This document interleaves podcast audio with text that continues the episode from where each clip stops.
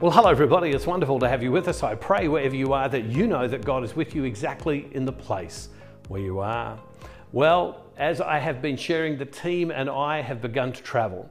And we're traveling to a variety of different places to share the gospel in these coming weeks and uh, to really help people grow in their relationship with God. And here's the thing that as we help others, we experience the presence of God in our life in remarkable ways. I'll be in a number of places in Los Angeles, in Nashville, Chicago, and uh, in Brisbane, Australia, just a whole variety of places. And I pray that the Lord will bless uh, all the people that will meet as we travel. Uh, now and through Lent. It's about to be very exciting. Well, we've started a brand new series, a brand new series, to be honest with you. I'm a couple of days early. We're actually not meant to start until the 1st of February. But I'm so excited about this series. I'm doing a couple of extra days before they change all the graphics and all of that, which will all happen tomorrow.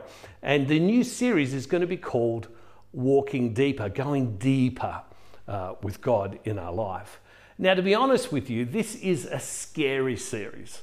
And the reason it's a scary series is, is because walking deeper asks something of us in our spiritual life and in our maturity and in our relationship with God. And uh, walking deeper is not about us going necessarily to a place where we're compared to anybody else, but rather it's always about us individually going to a new place in our relationship with God.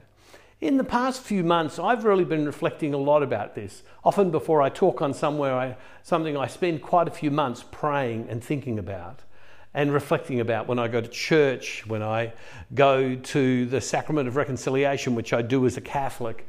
Uh, I, I, find myself wrestling with these questions that I eventually share on uh, over time. And, and, and one of the aspects of walking deeper with God is simply that it requires something of us that straight belief doesn't. See, for, for a long time, for a long, long time, I used to think that it was sufficient enough to believe in God. That's right, to believe in God. To acknowledge that God was God, made everything. That's who I went to church with. That's who I prayed to. That's who I said sorry to when I, when I had done things that uh, I shouldn't have done. And that's what I felt my Christian walk, my Catholic life as a, as a Catholic Christian person. That's what I thought my life was about. And then, and then over the course of this, these few months, I've begun to reflect more deeply on the question of, on the question of uh, surrender. What does it truly mean to surrender? To surrender to God and to surrender our life to God. And, and, and that's why I wanted to do this series. But as I say, this is a dangerous series because it will require something of us. Not necessarily in our actions, but in our heart. Not necessarily something that will compare us to anybody, but just to ourselves. That walking deeper with God always brings us back to God, but it brings us back to ourselves. We're never compared to anybody else because our journeys are different, aren't they? Well, in Matthew's Gospel, chapter 16, there's a tough passage of scripture, and I want to read this right now. Um, someone once said to me, Don't do the tough stuff, just do the easy stuff all the time. And uh, whilst that would be good, uh, that's not what Jesus did. Jesus seemed to raise the bar. So have a look at this in Matthew chapter 16, verse 24. Then Jesus told his disciples, If any want to become my followers, let them deny themselves and take up their cross and follow me. For those who want to save their life will lose it, and those who lose their life for my sake will find it. For what will it profit them if they gain the whole world but forfeit their life? Or what will they give in return for their life? Again, verse 24. Then Jesus told his disciples, If any want to become my followers, let them deny themselves and take up the cross and follow me. For those who want to save their life will lose it, and those who want to lose their life for my sake will find it. For what will it profit them if they gain the whole world but forfeit their life? Or what will they give in return for their life? It's a, it's a really strong passage of Scripture. Then Jesus said, If anyone wants to become my follower, let them deny themselves and take up their cross and follow me. Jesus, Jesus is saying something more than just believe in me. Jesus is just saying something more than just follow around after me and listen to me. Jesus is, is saying to them, I want the depths of you. I want your mind, your emotion, your spirit. I want everything about you. Well, I know not everybody who watches this is uh, a Catholic, but, but I am, as I share all the time. And, um, and uh, I, one of the sacraments in the Catholic world that, as we come to Lent, and I'll talk a lot about over time as I do, is the sacrament of reconciliation or confession. And what it is, is in the movies, for those who are maybe not Catholic or maybe not familiar with it or haven't done it for a long time, it's the, the image is of you go to the priest and the pri- you tell the priest your sins, and then the priest says you're forgiven. And, uh, and you spill, and you spill all, all, of your, all of your sinfulness.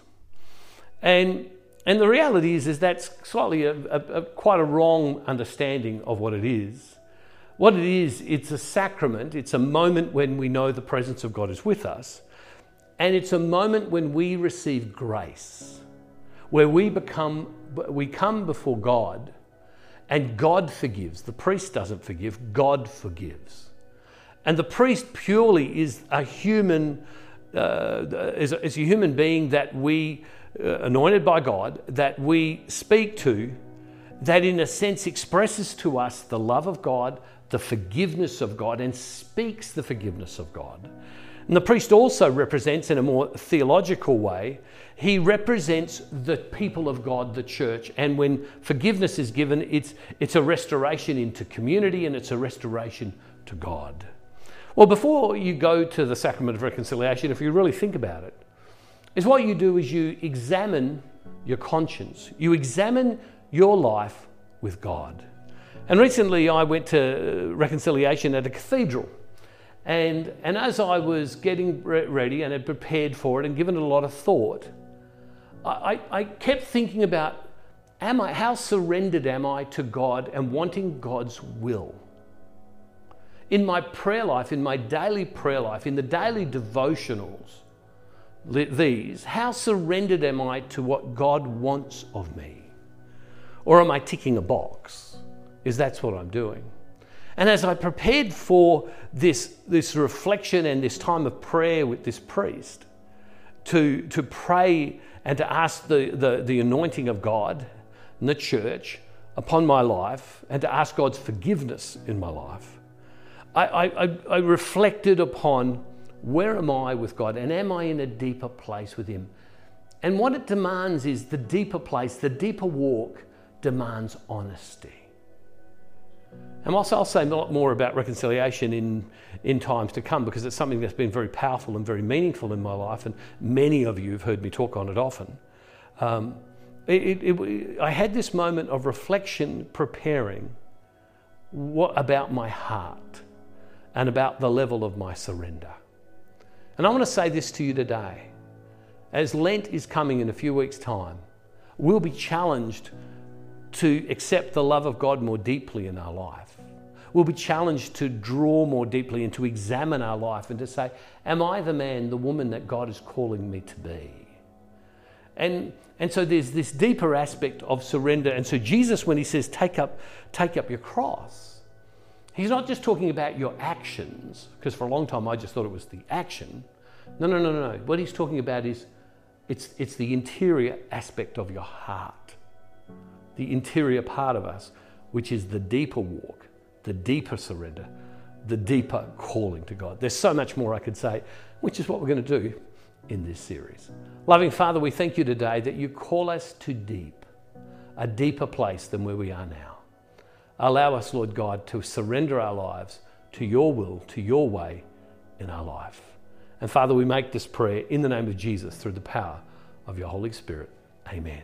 I would encourage all of you, whether you are Catholic or not Catholic, to examine your conscience as you come before God and say, God, forgive me for those moments in my life where I, I, I may have kept the rules with my actions, but I didn't keep the rules with my heart. That's what this is about. walking deeper is going deeper into that holy place within. Hey, see you tomorrow. And don't forget, wherever you are, God is never far from you.